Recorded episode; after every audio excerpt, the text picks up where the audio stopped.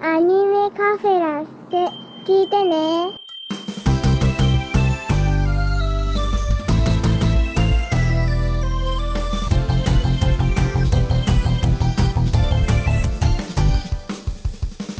年とともに増えに星屑さえないように踏ん張るどうも、アニメカフェラテのショーです。ブラキングでございます。本日もよろしくお願いいたします。よろしくお願いいたします。さあ、えー、今年も、はあ年の瀬が迫ってまいりまして、ねもうあと2週間足らずで終わっちゃうよ。早いね。本当にですね、早いですね。うん。あっという間に終わるということで、えー急遽ですね、焦って年末企画をやろうと。うわー、年の瀬感出す。年末感出すね。出年。末感で、なんかあの周りがねそろそろなんかこう締めにふさわしいようなネタ誰々さんを誘って話をしたいとかね、うん。そういうことをやってるんですけれど、えーうん。アニメカフェ的にはねあのメインの2人のないろいろ勤務状況だとか予定だとかが合わなくなった上に、去年ぐらいまでの、あの例えば日曜収録の月曜配信みたいなああいう定期的なことができなくなっちゃったんで、うん。まあ本当に今も収録バラッバラじゃないですか。そうだね。ねえ、なんか水曜日の夜中に時間作ってもらってみんなで集まるとか、うんうんうん。そんな状況だからちょっとなかなか年末企画っていうのも最初考えてなかったんですけど、うん。あれ？この日だったらなんとか時間合わせられるんじゃね？って、いつもだったらこの流れでサンシャインやるけど、ちょっとサンシャインやめて、ね、年末企画やったらそれでいいんじゃね？って思って、今日ここになっています。まあいいじゃない。ねうちもちょっとね、その季節感出していこうよ。ね、もうね、あとは問題はね、あの収録したのはいいけど、配信ちゃんとできる？っていうね。それは俺頑張るけどそれは、ね。そう、それはここを頑張るにするんですけど、うん。えーなんとかやっていきたいと思っております。よし、行こう。じゃあ、はいやろはい、早速ですね、今回ゲストにもご登場いただいて、みんなでいろいろ話していきたいと思うわけですが、う。今日は何、何の話するの？お、そうですね、タイトル言ってなかった。えー今日は2017年、1年間を通していろんなアニメやってましたけれども、その中であなたが好きなアニメのランキング的なものを話していこうと思っています。あれでしょ？アニメカフェ的アニメアワード2017的な感じでしょ？いいタイトルですね。ほら。で、そのままそういうね、こ、ね、キャッチコピーだけは得意なんで。さすがウラキングさん。ね、ねありがとう、ありがとうね。ね、いろいろ CM 作らせたらもう右に出る者はいないっていうね。いやいやいや、右向いても誰もいないだけですから。ね、以上です。はい、現場からは以上です。ということで、そろそろゲスト待たせすぎ。ということでですね、えー、まあ、もう本当に今回も強力なゲストお二人に来ていただいております。うんはい、えー、それではまずお一方、えー、フェザーノートさんに来ていただいてます。よろしくお願いいたします。フェザーです。よろしくお願いします。お願いします。よろしくます。そしてもう一方、皆さん、表情筋さんに来ていただいてます。お願いします。はい、皆さんです。よろしくお願いします。お願いします。お願いします。まあ、いつも通りのメンツです。そうですね。もはやゲストじゃない準レギュラー。そうだね。ねえ大丈夫？この後、ウラキングさんのように昇格するよ。昇格とかあるんですか？あ、俺、昇格、あ、昇格ね。はい。な、何それ？うん。あの、上級リトルデモンみたいに上がっていくんですか？おそうですだから会員をふ、ね、会員を増やしてさえくれれば、あの、状況にはなりますよ。寝ずにここうう。ねえもう、上級リトルデモン、ウリーですからね。そうそうそう。反応薄いな。薄いな。ディオが出てきました、今。というね、ことで、はい、あの、本当にいつも来ていただいておりますが、もう今回もご参加いただいて、皆さんでね、2017年アニメカフェ的アワードを話していきたいなと思っておりますので、どうぞよろしくお願いいたします。よろしくお願いいたしよろしくお願いしまますお願いします。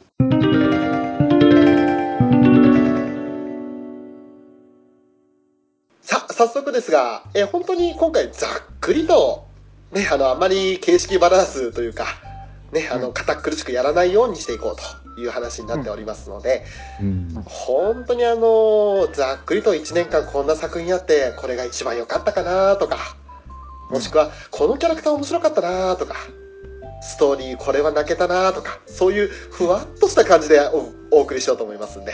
なるほど。はい。だから、い聞いていただいてる皆さんもね、ふわっと、あ、そんな作品あったなとか、あ、確かに楽しかったなとか、そういうふうに思っていただけたらいいなと思っています。うん。はい。そうですね。あの、このアニメランキングの話を聞いたとき、ちょっと今年どんなアニメがあったかなってざーっと思い返してみたんですよ。はい。はいはいはい。で、毎日毎日1話か2話ずつぐらいアニメ見てるわけなんですけど、はい。うんで、数えて気づいてみたら今年56本ぐらいアニメ見てたんですよね。おー。おー。ああ、これが時が進んでいくってことなんだなって実感できるずら。うおー。昨日の今日だから涙が出るよねえもう本当にその通りなんですよ見てないようで結構見てるんですよね。そうなんですよね、うん。であの本当に皆さんさん以外の3人はね時が経つのが早く感じちゃってねだメテオ、悲しくなるじゃない。ってねもう。俺らその50何本の作品もう見たんだっていう。もう。そう。もう1年経ったんやと思ってね。うん。ねえもう。まあそういうちょっと悲しくなっちゃうことはできれば避けながら、うん。ざっくりとね。いろんなその56本なり、まあ、ないしはそれに近い数値のねアニメを見たりあるいはあの見れない中でもこれは楽しかったよという話ができればと思ってるんで、うんそんな中でじゃあとりあえずまずはもうフェザーノートさんからお、いきますか。はいあのーまあざっくり順位で構わないのでええ。はいこの作品楽しかったよっていうのを教えていただけますかじゃあまず、自分の中での今年のアニメランキングなんですけど、はいあの、やっぱり今回、ラブライブはあえて外してます、自分は。はいうんうんうん。あ、の、ラブライブの話を始めると多分、アニメカフェ的にはもうそっちの話ばっかりになるんじゃないかと思って、はいうん。自分の中からは一回ラブライブ外してますんで、はいはいはいはいはわかりました。そういうルールでいきます。はい。い。はい。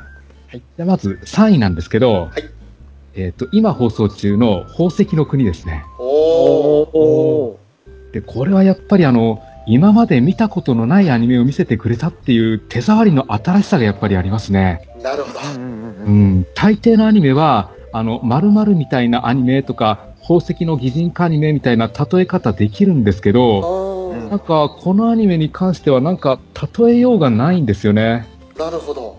うんちょっと感触が違いすぎて、うんうん。で、全く先の展開が読めなくて、あの、大抵のアニメって3話ぐらい見ると、はい大体この世界のルールってこんな感じなんだなっていうのが分かってくると思うんですけども、はい。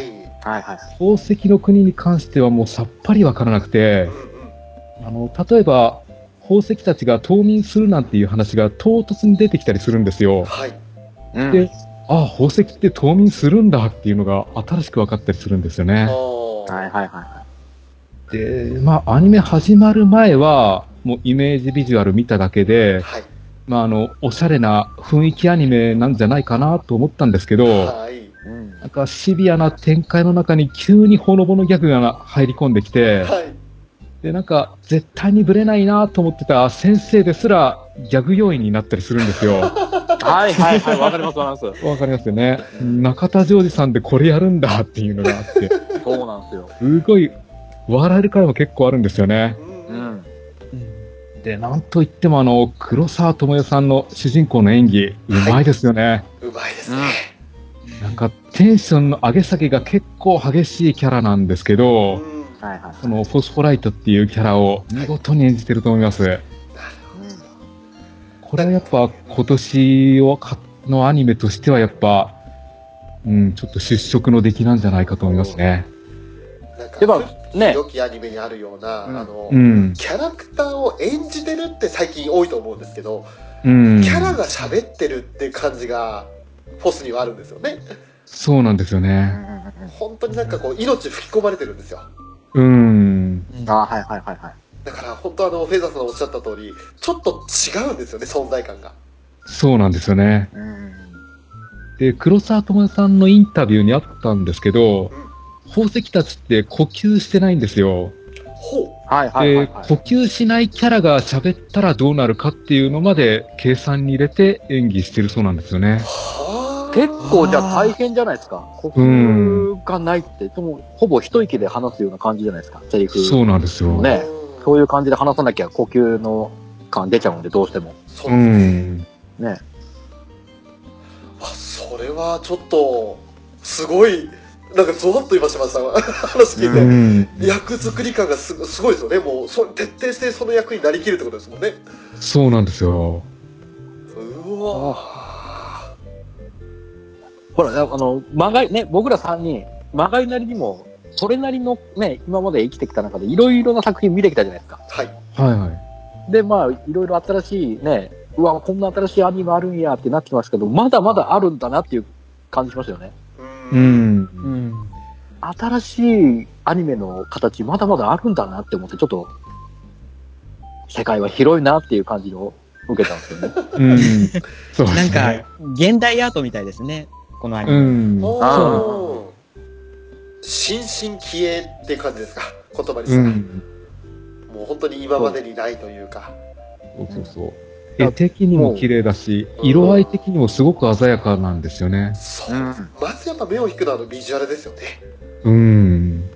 それで、うわ、何この綺麗なアニメーションと思って見たら、もう本当になんかあの、内容が、い、なんで入り組んでるというか、あの、すごく事細かに設定があるから、そこがちょっと飲み込むまで時間かかるんですよね。うん。うん。さすがの宝石だけあって飲み込むの緩くないというかね。大変だっていうことで。そ、その例え方でいいですか？えっと、多分ダメです。多分最悪です。えー宝石の国のダイヤちゃんは可愛いですね。かわいい。うん。まあ、うん。ちょっとね、うん他の、他の作品のダイヤちゃんも、まあ、うんっていうふうに言ってる人が多分、ケンタンさんあたりがいると思うんですけど。だもう今後の展開が本当に気になってしょうがないですよね。うんそうですね。どう転ぶかが全く見えないんで。うん見えないですね。うん。なるほど。じゃあ、それが第3位ということですね。はい。じゃあこのまま連続で第2位もお願いしてよろしいですか？いっちゃいますよか。えー2位なんですけど、えー昭和元禄落語真珠スケロク再び編ですね。きたーあー、大人。もうん、これやっぱりアニメで落語を扱うっていうのはやっぱり珍しくて、う。うん。うんうんでなんか濃い人間ドラマっていうものをしっかり見せてくれたんですよね。うんう。うんん。で、これもやっぱり声優さんみんな上手い人ばっかりじゃないですかいや、。本当ですね。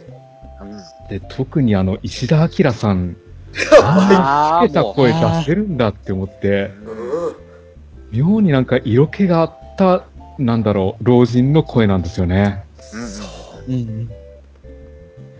あれがなんか本当ゾッとするぐらい上手くて、あの、キャラを演じてる上に、その、え、キャラが今度、落語家になって、その、さらにキャラを演じてるじゃないですか。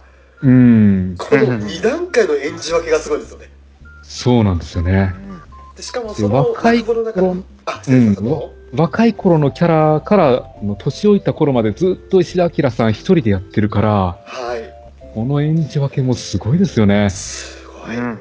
もう、どっかの一式先輩だったらね、あいつもの石田さんだなって感じするのに。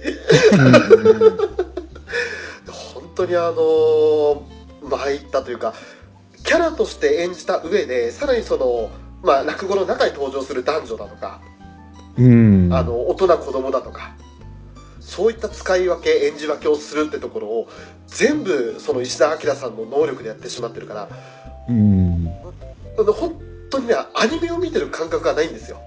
そうですよね。そうそうそうそう。うんうん落語だっていう。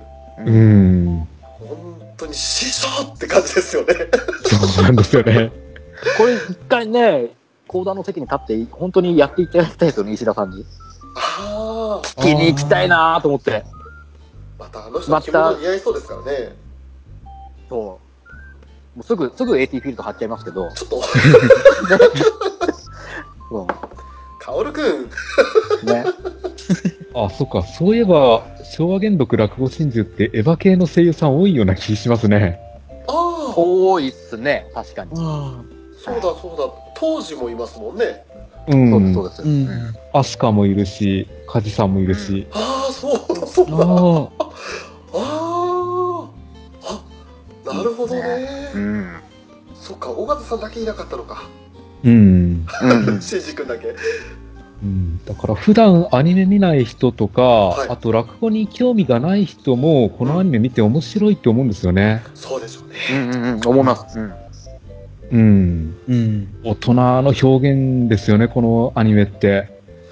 これは本当に、うん。うん。だから内容を事細かに全部セリフで説明したりしないで、はい視聴者に察してもらうっていう、なんだろう、ちょっと抑えたような感じの表現が良かったんですよね。そうですねうんうんうんうんうんうんもう全部言っちゃうのはちょっともう野暮な感じになっちゃいますからね。そうですね、うんそうそうそううん。でも本当人間ドラマなんであのいいですよね落語を見るっていうだけでも楽しめるしその落語をやってるその落語家さんたちの人間ドラマを見ることでも楽しめるしうん。うんさまざまな楽しみ方があるんでこれはねあのアニメとして見なくていいと思うから本当にいろんな人にまずは見てもらいたいなとうん。うんあのね、これは落語ですけど、ね、鬼平とかも、なんかちょっとやっぱりアニメを通じて他のっていうのが、最近流行りじゃないですけど、あるのかなってちょっと思います、ね。はいはいああなるほど、うんああ、そうですね。うんうんうんそうだな鬼平も正直鬼平犯科帳は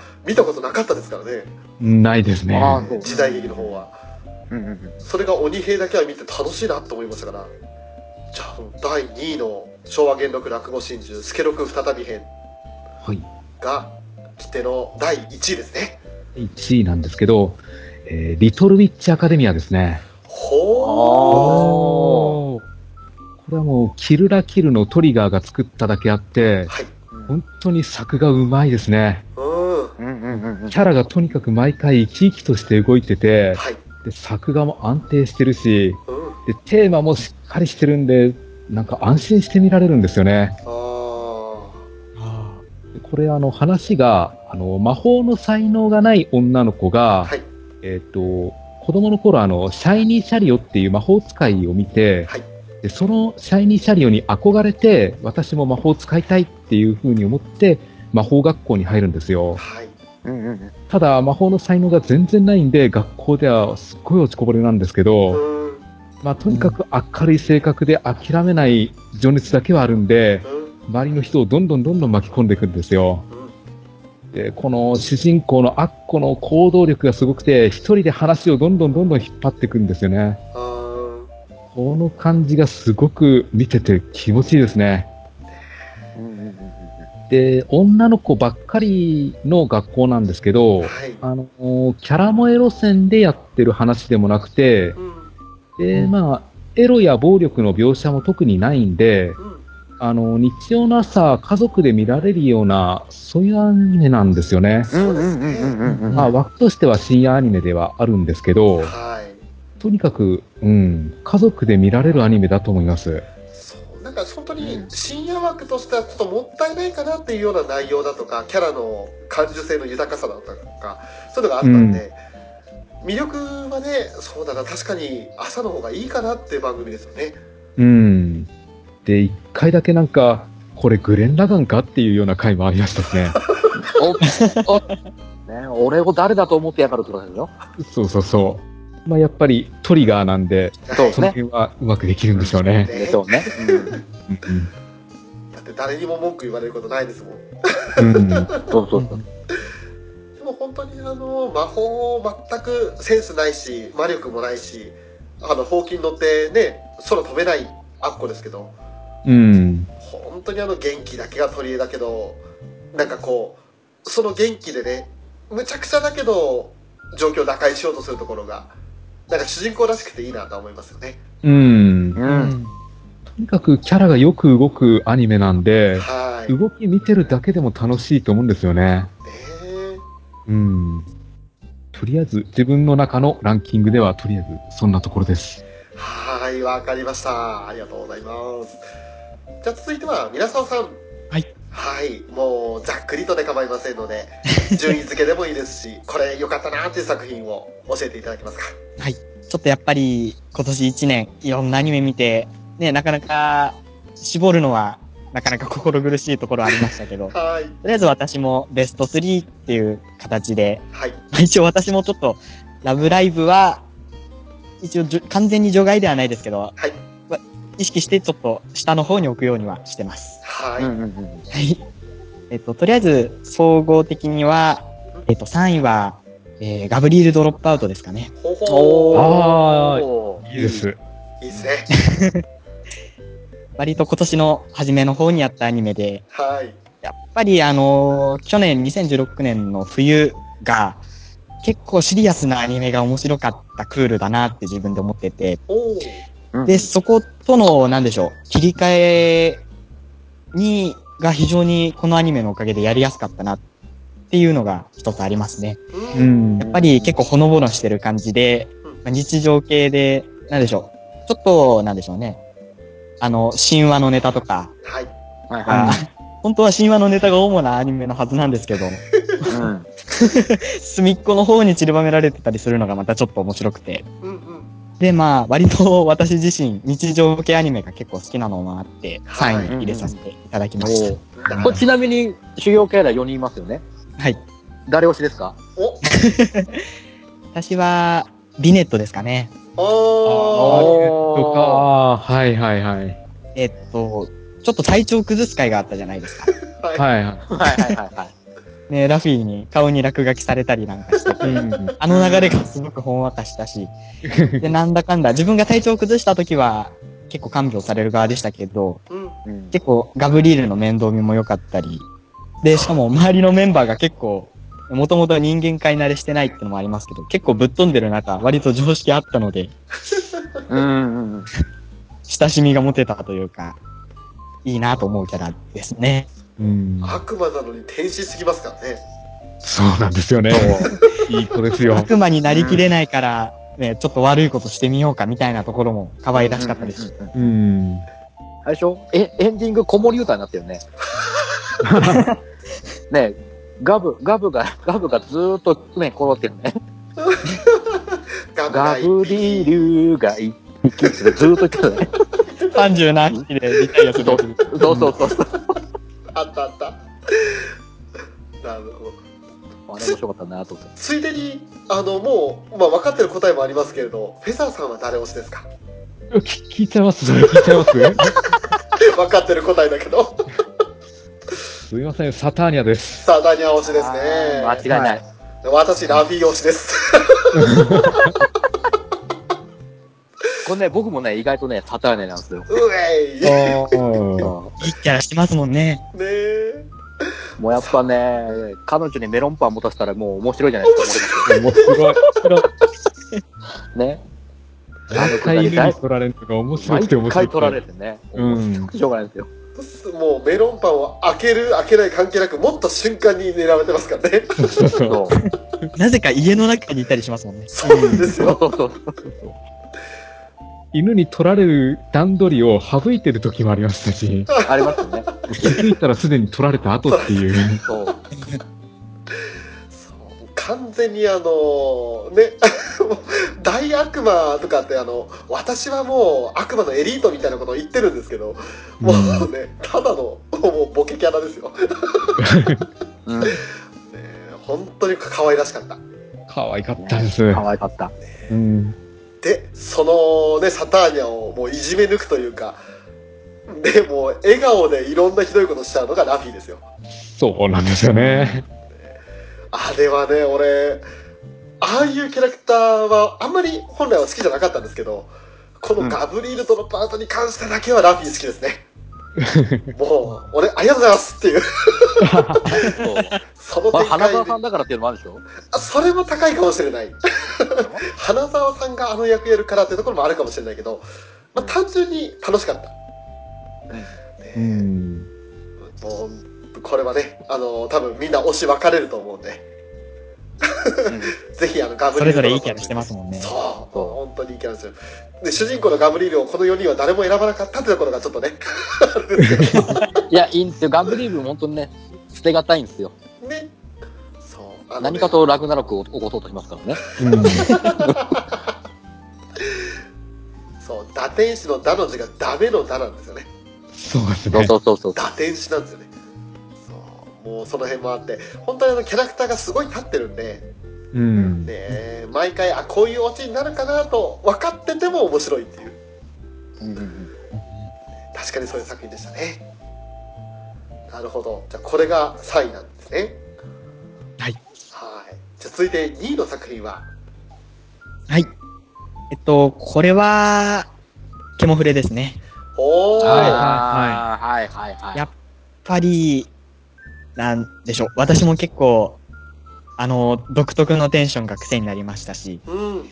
うん。で、やっぱり世間でもかなり話題になりましたし、なんなら流行語大賞にもピックアップされてましたし、そうですね。そうですはいはいはい。うん独特なノリでしたね。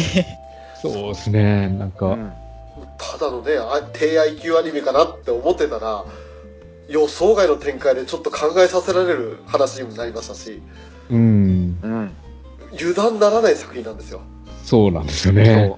すごいファンタジーなんですけど、うん。何かの表紙に崩れちゃいそうなんですよね。そうう。ん。そうそうそうそうそう。で、またエンディングが常にあの意味深な遊園地の白黒の絵ですよ。うん。うんあれが一体何を告げるのかが分かった瞬間にゾワッとしますよね。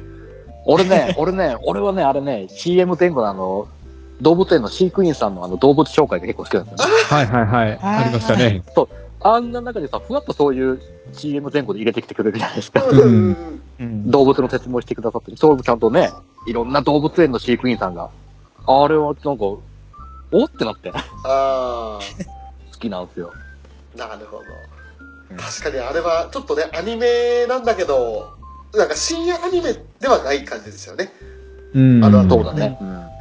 割とあのアニメを見てから動物園に通うようになった人とかいるみたいですしね。あうんあ、はいですね。うん。うん。獣フレンズでは誰推しか聞いても大丈夫ですか？おはい。えーっとですね。えーっと、第何話かちょっとうろ覚えなんですけど、うん雪で温泉入る回なかったです？はいはいはいあのはい。ミモリンとか出てきた。はいはいはい。で、あれで、チロッと出てきたカピバラさんが、ドタイプですけど、あんまり話してなかったんで、そうですね。総合で言ったら新井さんかな。新井さん。あ完全にカピバラは、なんかうめき声上げるぐらいで、見た目めちゃくちゃ可愛いやんって思ったけど、キャラとしてはっていうので、時点ですかね。うんあああ、そうですね。自分も選ぶとしたら新井さんですね。おー。賑やかでいいキャラしてますもんね。うん。うん。あの俺名前ちょっと忘れちゃったけど、学者さんが好きなんですよね。あのね、はい。ちょっと出てこない今。なんつったっけ、フクロウじゃないけど、あのね、二人一組の、すげえ頭いい。わ我々は賢いのですっていう。賢い。うん、そう、そのね、あの、カレー食った時の可愛さがね、ああ、はいはいはい。はい。もう、あれ、名前なんて言ったっけな、わかんないんだけど、博士と助手じゃなかったですか？博士と女子でいいんでしたっけ？ねえ、もう本当その辺でちゃんとね、あの、キャラの名前までは覚えてないから申し訳ないんだけど、推しはそれですかね。うん。そう。俺ね、ライオンさん。ほうライオンほうほうほうか。ああの、ライオンさんとヘラジカさんのくだりの話、すげえ好きなんですよ。面白いっしょずっと面白いっすってなんかね、ちょいちょい、戦争、戦争じみたことをしてるのかと思ったら、なんかあんな可愛らしい感じ。うん。ね。もうライオンさんのあの感じが、この、オンとオフの感じ。うん、わかるわかる。で、しかも、ほら、もうゆっこじゃないですか、声が。ああ、そうですね。そう、ゆっこなんでね、あ、あーってなって、うん。本田さんってなったんですよ。あの話はね、好きです。あ、本当だ、博士と助手で、正確に言うとアフリカオオコノハズクとワシミ、ワシミミズク、うん。うんうん。フクロウのフレーズですね。うん。なるほど。そっか、だから名前覚えられなかったんだ。サーバルちゃんとかね、覚えれてたのになんでだろうと思って。うんこの二人二人が、二人というか、まあ、ね、二人一組なんで、好きですね。ラストの、なんでしょう。うんフレンズさんたち引き連れてくるシーンもかっこよかったですし、あああ、暗い中で目がギラギラギラってなるのがめちゃくち。ゃ熱かったですね。その「獣フレンズ」が第2位ということで第1位の作品は何でしょう？えー、小林さんちのメイドラゴンですね。うえおー。はいはい全部冬アニメできましたね。ちょっと、3本続けて、ちょっと、ほゆるい感じのあれな、なってたんですけど、あそこは私が 好きなジャンルってことで、やなるほど、うんっぱり、メイドラゴンは、基本やっぱり私も、一回見たアニメって、もう見ずに録画消しちゃったりするんですけど、はいメイドラゴンは今でもたまに機会があるたんびに振り返って見る作品の一つですね。お。これはなんか家族とのつながりみたいなテーマで、多分大人が見たら大人なりに楽しめるし、はいまあ僕ら子供が見たら子供なりにまた違った楽しみ方ができる、ちょっと深い作品なんじゃないかなと思って、うんうんやっぱり周りの、なんでしょう、オタク友達じゃないですけど、と話すときもやっぱりこのネタってどうしても盛り上がるんですよね。あーあるあるネタとかもありますし。はいで、そういうお話に関してもそうだし、あとやっぱり作画もさすが京アニってことで、なかなか力も入ってましたし、うん声優さんも結構豪華な方々で、全体的に落ち着いて楽しめるアニメでしたね。うん。うん。確かにこれはあのキャラ立ちもすごかったしあとほのぼの漫画アニメとしてはすごくねあの出来の良かったと思うんで毎回毎回いろんなねあの会社ネタもあれば友人ネタもあって家族ネタもあれば学校ネタもあるっていう。うん。確かに見応えはあったなっていうのとあとねキャラクターやっぱりこれもねちょっと推し聞きたいなってところあるんですけど。この作品もちょっと推しで見ちゃうところがあるじゃないですかなんかこの子すごい面白かったとかまあやっぱり見てるうちにふわっとなんかこう順位ついちゃうとこありますよね。ありますよね、うん。カップリングでもいいですけど どうでしょう？どのキャラクターが？そうですね。やっぱり、あれです。名前が出てこないな。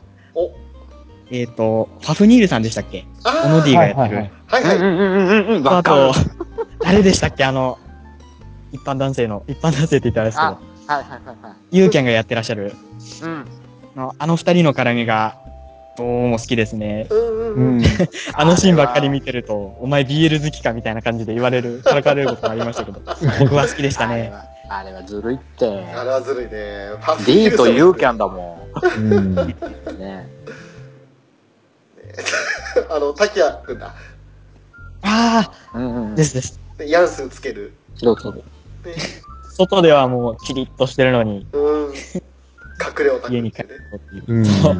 でその隠れオタクの家に住み着くのがファフニール君ですねうん。だんだんそのオタクの文化に染みついてって、最後は同人誌出したりとかっていうのもなんか、同人誌というかあれは魔導書でしたけど、俺、俺全く一緒。お皆さんと全く一緒。ファフニール。ファフニールもうサラサラリンスの下りがちょっとね。結構、何道具にこだわりとかも面白いですよね。納豆あれがどうとか、カレーが甘口かとか。そう、変なこだわりがあるところがね、いいあーなと思って。フェザーさん的にはどうでしょいや、俺、リコちゃんですねう。同じですおー。なんかあの、毎回毎回、強行状態になるというか。うんうんもうあのーね小林環奈っていうか環奈ちゃんともう絡んだあの時のニコがそうそうそう。何この子やばいんじゃねえのと思って、うんなんかもうねリコでああいうタイプだからちょっといろいろ考えますよねそうなんですよね。初登場の時は、ちょっと、なんだろう、意地悪なキャラかなと思ったら、うんあっという間に出れて、あの感じ面白いですね。出れる方向がおかしいっていうねうん。もういっつも言っちゃってるんですよそうそう。うんあれは俺本当才川リコは一番ですねうん。面白かったです。なんか、リコって名前のつくキャラは、今年当たりが多いですね。当たり多いですねねああ、そううんですね。メイヤビもそうですし。ああそうだあちなみにあのメイドインアビスですそうですね。ね そうそう結まあ、構あの、ウルコアさんの性格も好きですけどね。あこの作品で結構いろんな見方で見られるのは面白いですね、本当にね。うん。うん。噛めば噛むほど味が出るんですよね。う。うんん。うんうんうん。へーなるほど。じゃあその冬アニメから3作ということですね。じゃあ、続いて、ウラキングさん。私ね、はい。私ね、パってこう、今年何やってかなっていろいろ見てたんですけど、ちゃんと見てるものが正直あまり多くなくて、はい。はい。その、総合的な順位っていうよりかは、ちょっと本当に局地的なところになっちゃうところもあるかもしれないんですけど、一応、一応総合的な順位も一応言うか、今パッて思い浮かべながら言ってね、3位はね、赤かな、はいはいはい。赤13区観察家。感覚が。はい。ええっと、まずね、僕は津田健次郎さん大好きなんで、大好きだから。はい。なるほど。いやあの、あの、ニーノのいつもあのね、高青年ぶりからのあの、裏の顔いや、うん。やばかった。のギャップにまずやられてたのもあって、あとやっぱ、ジン・オータスのうん、普段の感じからのよ、あの酔っ払った感じうん。ううん。ん。の、えー、ギャップにもやられた。なるほど。で、やっぱね、脇を固めるね、13区の方々が、こもう強すぎるんで、そうですね。うん。強キャラ揃いだったんでね、ってうんいう参方は。それだけでもお腹いっぱいになるようなね、いい作品でございます。五長官のやりとりとかもすごかったですもんね。そあと、田中敦子さん。はいはい。う、そう、この方がすごい、存在がやべえっていう。はね、ぐいぐい、ぐいぐいもういいキャラ、もう宮野真守もね、うん王子も良かったですよね。王子も良かったですね。あクソ王子。クソ王子って言ったらダメだけど。ねうんあ最後良かった。バカ王子も良かったでしょ？ねうん。で、やっぱ賞賛的にはやっぱこのね、鳩野さんでしょ？鳩野さんのあの、わ、脇キャラ感のあの、ね、存在感が良かったでしょ？いや、まあ、それも良かったんですけど、あの、意外と俺ね、あの、王子に、あの、付き添ってた秘書というか、あの、マギーって言ったじゃないですか。はいはいはいはいはいはい。あれ結構好きなんですよね。あうんーお俺だったら、あのクソ王子すぐ見限るなって思うんですけど。最後の最後までもうね、王子のためにやったじゃないですか。う。うんん。いいんすよ。あれがいいんすよ。まあ、なるほどね。ねえ。わかるわかる。ちょっと、やっぱりね、大人向けな作品なんでね、う。うんん。好き嫌い分かれちゃうかもしれないかもしれないですけど、そうですね。あ。うん。まあね、でもキャラクターは本当にみんな個性的だし、うん。豪華声優陣がついてるんでね、これは僕の中では3位かなと。おー、なるほど。なるほど。そう。で、2位はね、はいやっぱりね、皆さんと同じで僕も獣フレーズなんですよね。おー。ほうほう。ああもうほとんどね、皆さんが喋ってくれたんで、そんな言うことないんですけども、あの感じを見て、やっぱ、マドカマギカのような感じに、気持ちになったんですよね。え？っていう。う。おー、なるほど。あもう、え、もうまさに絵柄に騙されるんじゃないですか。うん。ううん。ん。う。うん。柄で、あの、吉崎観音の絵で騙されるなっていう。うん。ね。そっから、もう俺もちゃんとは見てないんですけど、徐々に話題になり始めてからちょこちょこちょこ見始めて、うん。うん。何、何この、この意味深なこの引っ張り方の中で、ほのぼのとしたと、ね、普通の、ほんわかした感じも出しつつ、うん。だからこの辺の持っていき方はやっぱね、ぐっときましたね。あー。うん。うん。まあ、1位はね、いろいろ悩んだんですけど、やっぱり、新規絶唱、新風紀アクシズかな。あら、意外と。意外と、意外、意外だった？そっち、そっち来ると思わなかった。あの、テーマとかの方で来るんだったらあれでしたけど。そっか、そっち入りましたか？僕、一応総合ではねうん、うん。うん、アクシズかな。もう、よ、もう本当に、みんな大好き、ド熱血作品ですよ。はい。うん。ね友情努力勝利ですよ。うんうん。の中での、もうやっぱ僕はもうアーシの破壊力が。私はね。アーシは、ね、これね、もう僕の中のね、もう流行語部門でもね、もうアーシがノミネートしたしたんです。もああ、なるほど。うもうもうアーシはね、よく使っ、一番思い浮かべて一番使ったなと思って。うん。確かに使ってた。うんことあるごとに僕はアーシ、アーシって言ってたんで、言ってました。もう大好きなんですよ。あれずるいって、翔ちゃん。確かにずるいね、あれはね。そう。あんなもん出してくるもんだから。もうね、それをずるいよって言って、一番ね、うんうんって言ってくれるのは多分ね、一島さんだと思うんですけど。そう、そうそう。まあ、キズは良かったね。うん。もう、あの、クリスチャンのあの下りもね、最初ね、うんうん。ちょっと、あ、また、またね、民間人犠牲にしちゃってみたいな。うんうん。ね、足を、いやもう足をもう切るしかないっていう下りになったってこともね。あまあ、例えばそこでまたこの責任を感じちゃうね、うんクリスチャンも良かったですし。あ。うん。まあ、あとはあのね、調べちゃんがグレる回ですよ。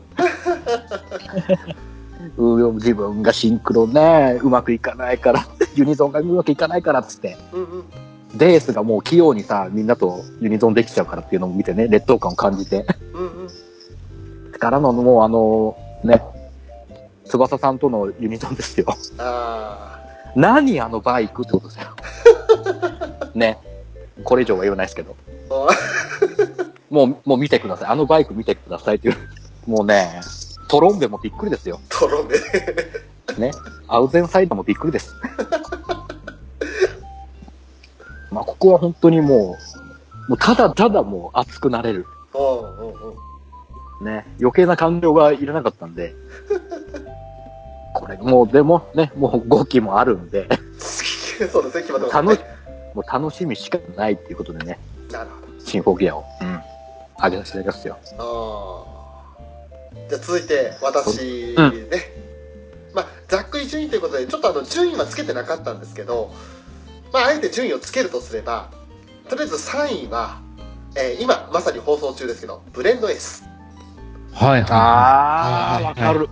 正直ここの3位に入れる作品はまだあと2つ候補あったんですけどその中でも1つ抜けてるのがブレンド S だなとい。うん。いうふうに思うんですが、まあ、正直ね最初はあの主人公の名前も読めないぐらい、ね、桜の宮マイカってマイカって名前が読めないぐらいだったんですけどあのド S キャラはやばいねうん。ああ、いいね。前田さん、前田さんいいね。あれはやばいね、うん。えーもうね主人公を捨てた作品は久しぶりだなと思いました おお、前田さん推しなのね。そうですね。もうあのー本当に、あの、もうあの、お客さんと同じ反応をしながら見てます。そうか、あの、あのモブル、いたか翔さん、いたのね。あだね、なんかちょっと滑腹のいいお客さんいたら多分それ俺です。あの、続々ってしてる方ね。続々そうとするそう方です。そうそうそう。ありがとうございますって言ってほしい。そう、まさにまさにそれ。で、あの、美味しくない料理も美味しい、でも辛いとかって言ってるような、そういうのが俺です。でも、あの大吹きで顔かれちゃうんですか？そうそうそうそうそうそう。あの、お丁寧なところもいいんでしょ、マイカさんの。もう本当に。でね、あの、マイカだけでもいいんですけど、あの店長との絡みがやばいんですよ。うん。はああ、で、D, D の店長か。いはい。ねあの店長があってさらにマイカが輝くんですよね。うん。うんうんうん。最近だったらあのお姉さんとかも出てくるんですけど、もうとにかくそのマイカを輝かしてくれる周りの方々がすごいっていうね。まあ、そうですね。ね、うん。これはね、ちょっと他のそういった感じのほのぼの系ギャグ漫画を塗り替えて1位というか、そのギャグ漫画系では順位が一番上ですね。おうーん。これもさ、ちなみに推しとかは？あ、すいません。すいません。聞こう、聞こう。みんなにね、まままず俺はね、もうマイカ推しなんで。もう俺俺から行く？俺から行く？はい、お願いします。お、もうぶっちぎりでヒデリ。あ、同じく。同じく。同じく、同じく。ぶっちぎりで。あの何？何あの男の子キャラ？あれいはいやばいキャラし。てますね。ずるいって、徳井先輩。これすごいずるいね。可愛いっていうか。あれはずるいよ。これ、あの、素が出るとこがまたいいっすよね。ほらもう、ね、最初から出てたわけじゃないんで、あれなんですけど、もう満を持して感が強すぎて。強すぎた。うんね。俺あの天野さんと二人であのちょっとデートっぽくねあの街中歩いててちょっとトイレ行きたいですのシーンがすっげえ好きああ、わかる。わかるわかる。ねトイレ行きたいですってしれっと女子トイレに入ろうとしたら止められるっていうねうん。あー俺、あの、優しく腹パンされるとこがすげえ好きです。もう時々も、あ、男の声で、おい優しくやめてくださいよ。今そこへの衝撃はですよね。そうそうそうそうそうそうそう。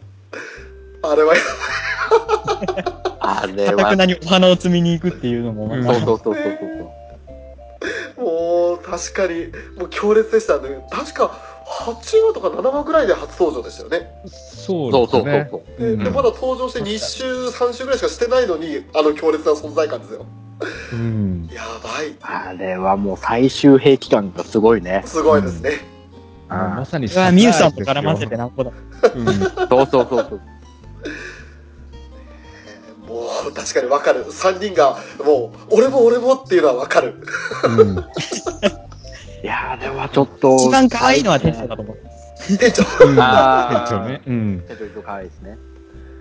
いやね、このホールダンとキッチンタとそれぞれね、あの、キャラ、キャラ付けもあるけど、それぞれ好きな、その、まあ、性癖じゃないですけど、趣味があるじゃないですか。ううんん。うんだからもう、その辺もね、はっきりキャラ立ちしてていいんですよね。うん。いいですよね。うん。うん。俺はあの、最近、秋月くんの気持ちが分かるようになってきました。最近ね。まあ、まあ、まあ、わかる。まあ分かる。わかりますよ。ね、とある伊月さんは作品感ありますね。そうですね。あ、なるほどな、こうだったんだ俺っていう風になっちゃいましたね。ああ、そうだね。うん、そうだね。えーまあ、そんな感じのこの作品、本当にあの、こうやって盛り上がる作品なんで、見たら、なんで俺らがこんな風に急にテンション上がったのかがわかります。で本当にね、安心して見れるんで、法文社枠なんで。うそうですね。ん。うん。おすすめの作品です。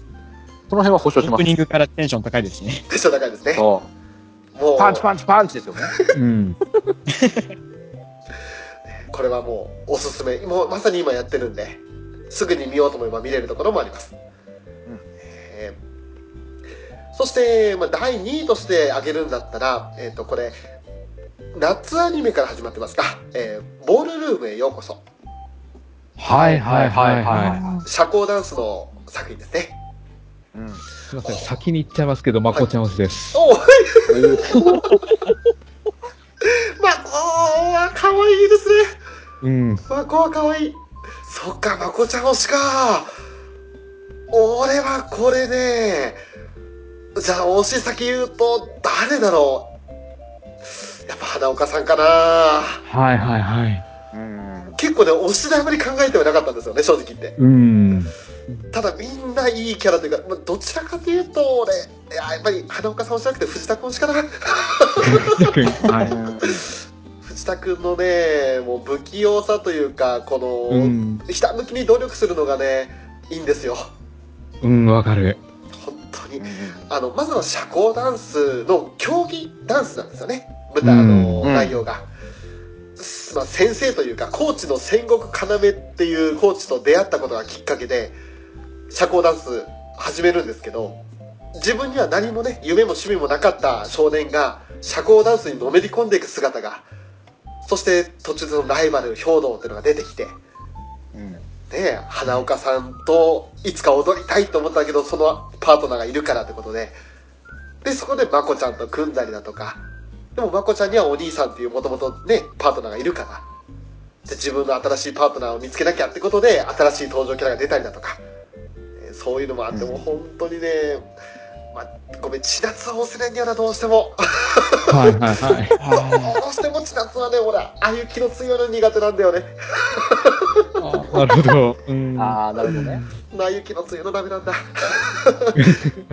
だからいっつもあの俺タタラと一緒になってもえーって、あーなるほど。うえーん。もうなっちゃってるっていうところがねありますもうでも本当にあのダンスを描く上でも作品としても綺麗ですしうん。結局いまだにルールは理解はしてないんですけれどうん。なんか臨場感はすごいあるなっていう作品ですねそうですね。これあの、プロダクション IG の、あの、配給やってたチームが作ってるだけあって、やっおぱり動きは本当綺麗に動くんですよね。そうですね、で、見ててやっぱりなんだろう、背筋と、はいあと、眼差しがすごくいいんですよ。うんうんうんうんうんうん。すごくそこに注目して見てもらえれば。うんそうですね。うん。うん。うんあの、やっぱ、競技中は耳なしてね、やっぱ、心の声でこう、俺を見ろ私を見ろの、あの、うん審査員に向けたのあのアピールからね、無言のアピールが、あれはゾクゾクするね。うん。うん。みんな社ドヤ顔でその。ものうにん。興味出ますもんね。そうですね。そうそうそうそう。なんかあの、観客はどういうところに注目してるのかなっていうのも説明してくれるじゃないですか。う。うんんうんうん。単純にこうなんかやっぱり動きがキビキビとしてて、すごい迫力があったら目を引きますけど、いや違う、そればっかりじゃないぞと注目点としては、そのダンサーの笑顔だとか、そうそうそうそう。どれだけ楽しそうにね、踊ってるかとかっていうのも、あの、ジャンルによっては、曲のジャンルによっては大事になるじゃないですか。う。うんうんんうん。その辺のその使い分けとか演じ分けっていう、それをあのホール、エリアの中でいや勝負してるから、もうすごいですよね。うん。そう。いやー本当に。これはね、面白いっす、正直。面白い。うん。面白い。2期続いてずっと毎週見てるんで、うん。あーと思って。でも、もう最終回になったのかな、つい、この間。えっと、あと2時間ぐらいで最終回が放送されます。あ、そうですかで。すね。うん。ええ。あ自分ね、あの BS の方なんで多分1日2日遅れになるんですけど。ねえ、まあ、本当に、これは楽しいんで。うん。うん。うんユニゾンスクエアガーデンの曲もいいですよね。あ、もう素晴らしい。そうなんですよ。うん。めっちゃ盛り上がるんですよね。うん。うんうん。テンション高くなるんすわ。うん。もうそういったところも含めて、いい作品だなって思いますね。うん。思います。で、一番としてあえてあげたんですけど、これは私もあの、ラブライブサンシャインはちょっと今回は除外してるんで。うん。はい。その中で一番、ようこそ実力至上主義の教室へ。ほうほうああ、ほなるほどね。俺、こ裏キングさんもこれ選ぶかなと思ったんですよね。ああ、妖術。あうん、妖実と呼ばれてる。あ。ま、もともと見たきっかけは、クリティカルさんですね。もうそうですね。うんね。あの、クリティカルさんがこれの作画に参加してますよってことで、あ、じゃあ見てみますねって言って、見始めたっけ？なんだこの作品すげえぞってなって。うんうんうんうん。もうね、ももう何考えてるか分かんないの、主人公が。う。うん。そうそうそうですね。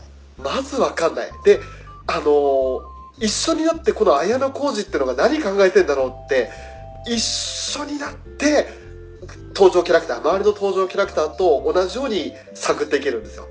うんうんうん。最後の最後まで尻尾出さないですかね、主人公なのに。そうだね。あと一癖も二癖もあるね、あのーキャラクターの中にいるのが、あの、串田さん。うんうんうんうんうん。あのくめちゃくちゃ二面性がすごいというか、裏表激しいやつ。鹿ちゃんだっけ？鹿ちゃんなんですよ。ね。本当にあの目つき、あの目の色変わった時はやべえなこいつって思いますけどね。あもう本当にそういう登場キャラクター一人一人がまず魅力があるのと、それでいて、この、結局、クラス、クラス分けされていて、一番落ちこぼれ扱いの D クラスに主人公たちはいるんですけど、うん。で、その中でその、あの、最初入学時にお金というかポイントが割り振られて、うん。で、それは自由に使っていいよって言われるんだけど、それが実はあの、1年間で、テストとかでね、成績取んなかった、いい成績取んなかったら、もう一生増えることはないと。あ。で、ゼロになったら退学だと。うんっていうような、そういうシビアなことを何にも説明されずに、最初バカずみたいに使っちゃう子もいれば、慎重になる人もいるんですよね。うん。そんなところからまず始まるっていうのが衝撃的でしたし、なんだこの学校って思いましたね。うん。もうね、あの、説明が難しすぎて、そうだね。うん。この作品は見たらね、ビビるっていうのは間違いないんですけど、もうすげえなって思ってもらえるとは思うんですが、説明が難しくて申し訳ない。うん。うん。まあ、ぜひともね、あの、見て驚いてほしいっていうところですね。ああ、なるほどね。うんうん。はい。はい。まあ、これもね、特に推しとかってそういうのはないんですけど、うん。うん。そうね。ね、そういう推しとかで見られる作品じゃないっていうね。あの、かなり真面目で濃いドラマですね。アニメですね。うん。まあ、うん強いて言えば、あの、女子更衣室を盗撮するっていう 話はすごい好きでしたけどね。あのーミッションを遂行せよみたいな感じの、あの流れは好きで手した 旗信号とかでそうそうそうそう。任務を遂行していく形が、あババカやってんなと思って見てましたけど。やり方がね、結構マジだから面白いですよね。でしなんでしょう。やっぱり進学校なんでそれなりのマジな作戦ですし。うん。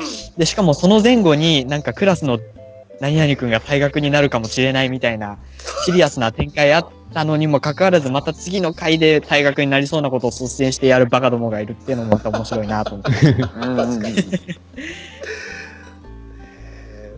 そうだ、サンバカでしたね。池くんとかいましたもんね。僕は、推し、強いて言うなら、あのサンバカトリオ好きですね。なるほどね。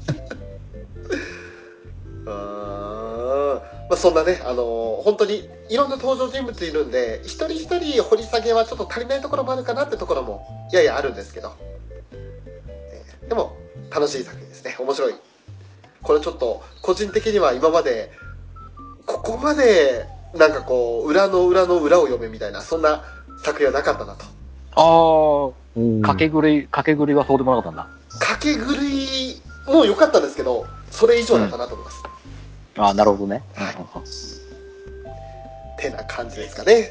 いや、でも、うんいいっすね。みんな、俺、順位聞いて、あ、いい作品をみんな出してきてくれてありがとうっていう、ただその一言です。意外と誰も王様ゲーム出さないですね。それ、それは、あの、正直、真顔案件ですよ。他のゲームは。うん、もうね、王様ゲームはね、もうその話しないのこ？っていう。それはダメだよ、フェザーさんってやつですよ。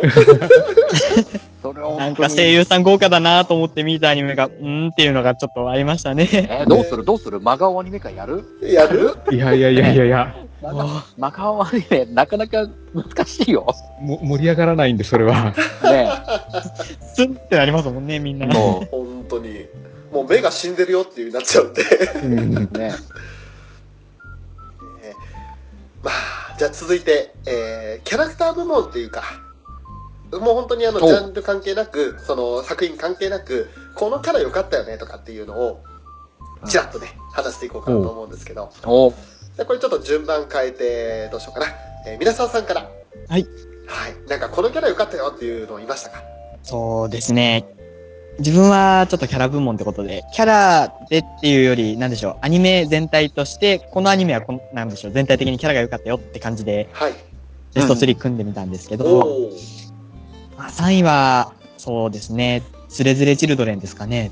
ははーほうほおー割と15分アニメだったんですけど、はい。まあ、やっぱり舞台が学校で、で、恋愛ものっていうだけあって、すごい、それぞれのキャラがやっぱり重要になってくるんですけど、はい。あ、まあ、オオムニ、すいません、オムニバス形式ですか？はいにくいな。で、それぞれ描かれてるので、やっぱり、それぞれキャラがすごいよく立ってるんですよね。はーい。うん。おーで、なんでしょう。この子は、すごい、他人のことを、すごい、大事に思えるけど、異性に対してはちょっと奥手なとこがあれだよね、みたいな感じで、一人一人、いいところ悪いところがあってっていうのがすごく、親身になってアニメを見れるっていうか、うん。っていう点でうん良かったですね。うんなるほど。じゃあ2位は、はい。えっと、さっき、翔さんもおっしゃってた、妖術ですかね。あー。おううんやっぱり、まあ学校ものってことで、キャラもたくさん出てくるんですよねう。んうん。うんで、結構、なんでしょう。割と物語全体を通してうん、頭脳戦じゃないですけど、はい。はいはいはいはい。キャラ直接、なんでしょうね。一人一人がそれぞれの考えを持って動いたりするっていう、なんかある種水面下的な感じのやりとりが良くて、で、やっぱりそういうやりとりを交わす中で、それぞれキャラの魅力が出てくるっていうのが、うんうん。なんでしょう。急いでキャラを読み取るっていう感じじゃなくて、なゆっくり自分のペースで咀嚼してキャラを飲み込めるっていうのが良かったなと思いましたね。うんうんうんうん。で、1位は、デミちゃんですね。来た。うん。おー。はいまあ、そうですね。全部学校ものってなっちゃいましたけど。やっぱりう、ん。なんかキャラの良さ、まあ、あくまで個人の意見なんですけど、うんなんか、戦いとか、いわゆるバトルものより、そういう日常系で引き出されるキャラのが、僕は割と好きなんですよね。はい。やっぱり、中、例えば中二病キャラとかありますけど、バトルものの中で中二病キャラって言っても、まあ、良くなる場合もありますけど、うん、うんってなっちゃうんですよね、個人的には。うんただやっぱり日常系だと、それがよく生えたりとかするので、うん。で、やっぱりレミちゃんは、そうですね、やっぱり主役の学生の3人と、あと、サキュバスの先生ですか。サキュバスね。おお。それぞれ、なんでしょう。まあ今までね、出した妖術とかつれづれもそれぞれキャラ個性ありましたけど、はい。やっぱりこっちは元ネタとなる、なんでしょう。まあデミ、妖、妖怪とか、はい。まあ、お化けとか、はいそのちゃんと元ネタに沿った特徴が出てて、で、で、やっぱりそれ、ゆえに不便なこととか、ちょっと差別されちゃうこととかあって、やっぱりお話の中だけじゃなくて、実生活っていうか、普段の生活の中でも意識できることとかも。少しずつ散りばめられてたりしたので、うんまあ、キャラの魅力も良かったし、それによってもっと深いところまで自然に考えがたどり着く感じのアニメで、すんなり見れたなっていうので、1位ですね。ああ、なるほどね。あの、サキュバスの先生が遠くに住んでるっていう理由が良かったですね。よかったですね。天人みたいな生活してるのですよ。そうそうそう。うん。そう、遠くから通うためにね、朝早いし、夜遅いしでね、うん。大変ですよね。あ、いいですよね。でも、あの、家帰ってから、あの、ビール開けて飲んでる姿は、あははって思いましたけど、うん。なるよね、そうなるよねっていう。うん。ねもう、いや、だから本当に幸せになってほしいなと思った先生ですね。うん。うんうんねただ、高橋先生がサキュバスに行くかどうかっていうとちょっと難しいな。もうね、自制心の塊だからね、あの人ね。うん。普通に話してて、最後隠れて、エロって言ってるのが面白かったです。やっべってめっちゃ近くにいたらやべえ ってなってるのが面白かったね。え誘惑されかけてるっていうね、もう完全に。あと一歩で落ちるってとこまで、もうギリギリまで我慢してるから、本当に素晴らしいなって思いますけどね。うん。で、しかも、サキュバスさんサイドは逆に誘惑されないあの人素敵みたいな感じになってるんですよねな。ってるんですよ。うんうん。だからもう本当すごいなっていう、高橋先生はすごいなって思いましたね。すごいですよね。偏見ない、耐久性ありっていうね。う。うんん。じゃあ続いて、ウラキングさん、私、キャラ部も、だから、嵐なの、私なの？は私ね、私ね、今回あえて一人、い、足。えー、あの、いや、長谷川平蔵。あ、そっち、お鬼平の。長谷川平蔵。うん。はいはいはいはい。あのー、ね、僕も、実写版はちゃんと見てないけど、たまにちょいちょい見たりするんですよ。はい。ね、中村吉右衛門さんももちろんいいんですよ。うん。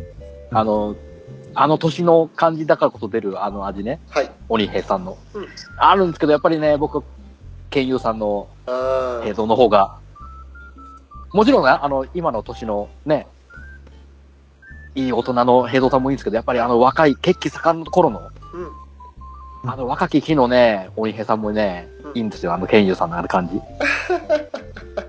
わかる？誰、誰にでも噛みついてみたいな感じの。う。うんん。ね、剣の稽古してもすぐ、何度もね、ねそう、あの感じの若い感じがすげえ、グッときて、あ、剣友さん好きってなってたね。鬼の平蔵と呼ばれる前にはそういう若い頃もあったんだよっていうね。そうそうそうそう、結構、結構なね、ドラ息子だってないですか。そうですね。ね、なかなかやんちゃを、やんちゃをいっぱいしてきてるなっていう感じの。そう。だからこそああいういい大人になったんだよっていうね。そうそうそうそうそうそう。うんあれ本当憧れだなって思いました。ああいう風になってたらもっと自分違うだろうなと思って。えー家族思いだしああねそ。仲間思いだしね。中村しね、そなるほど、長谷川平蔵か。う。うん、あれはね、グッときた。もうそれ一点掛けなんですね、そしたら。今回は一点掛けだね。なるほどね。うん。いや、実はね、俺も鬼平から一人いるんですよ。おお。コブさんの久米八さんが。おうおうおうおう。もうあの、うわ、こそ泥ですね、要するに最初は。うん。で、とっ捕まって拷問受けて、うん。でも改心してというか、あの、自分の師匠の名を語って悪いことしてる奴がいるからって言って、それをリークして、うん。で、鬼の平蔵がそれを懲らしめた後、平蔵の恩赦によって自分助かるじゃないですか。はいはいはい。もうあの後のね、久米八さんの活躍っぷりがもう私は大好きですよ。ああ、細谷義正だからじゃなくて。もう、あの、細最初は細谷さんだからってあったんですよ。うん。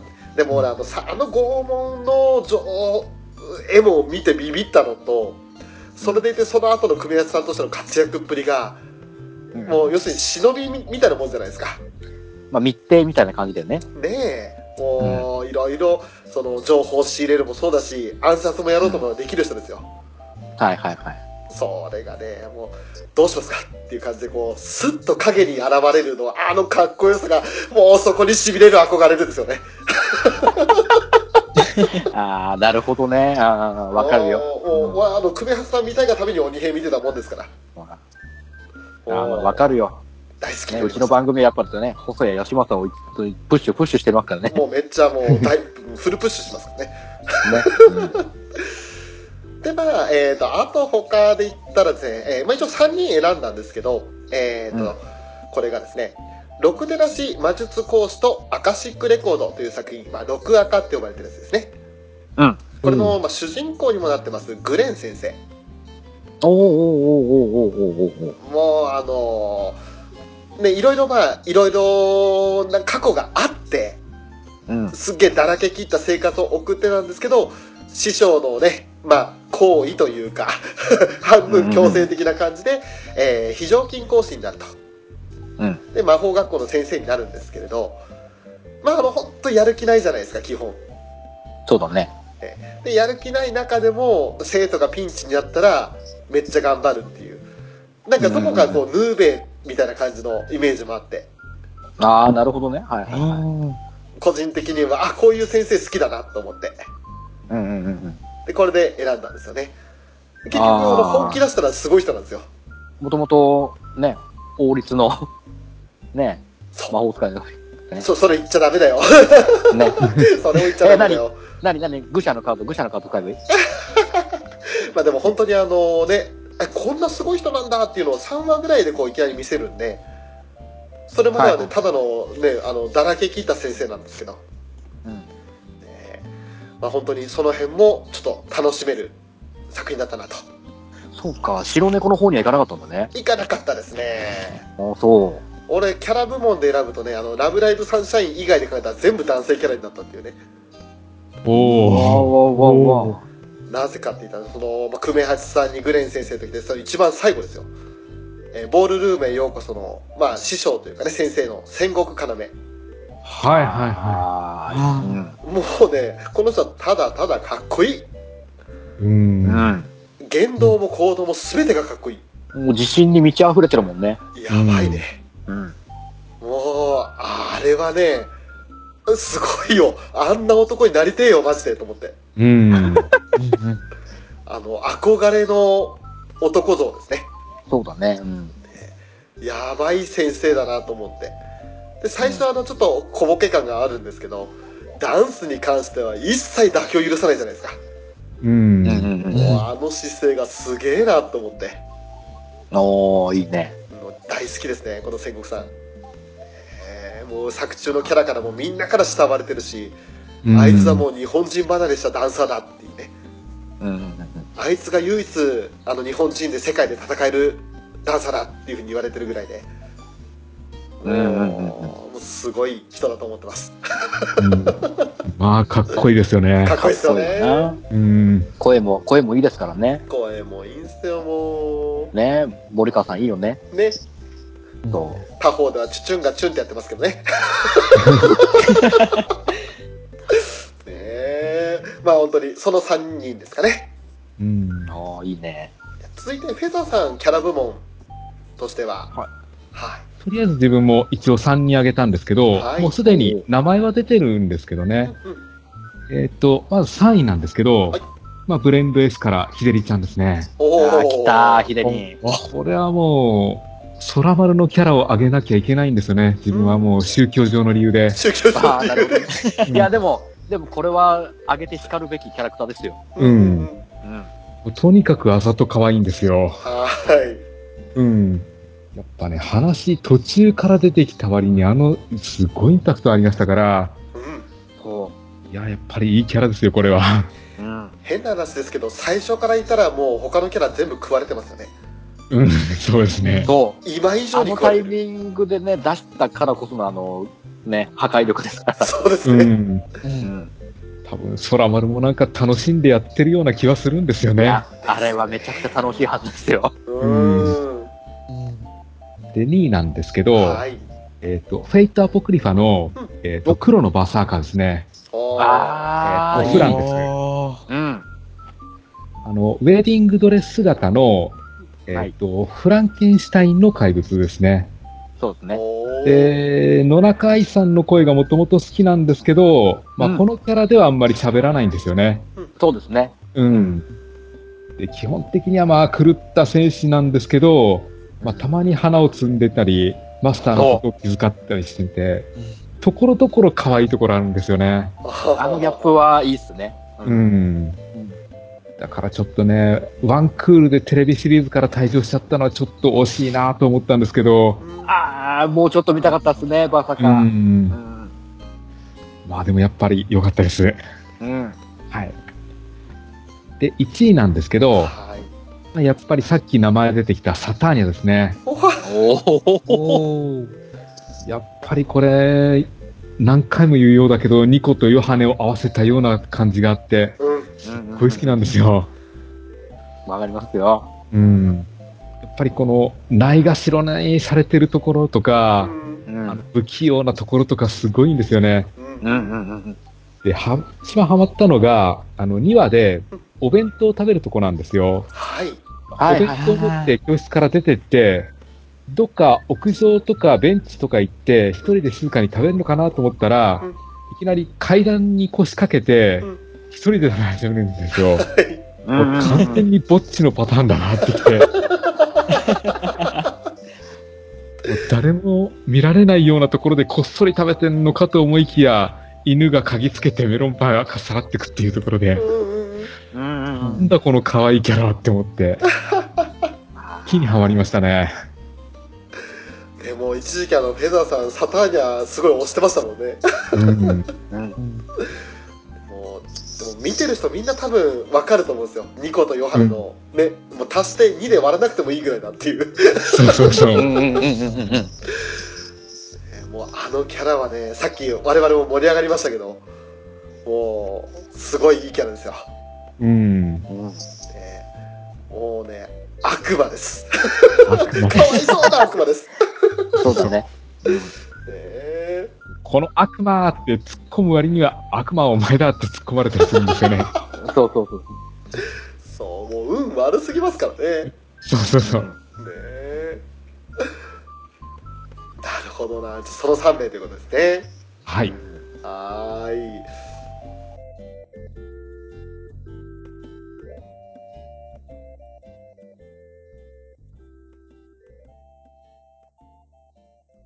パート2に続くよ。ゆっくり聞いていってね。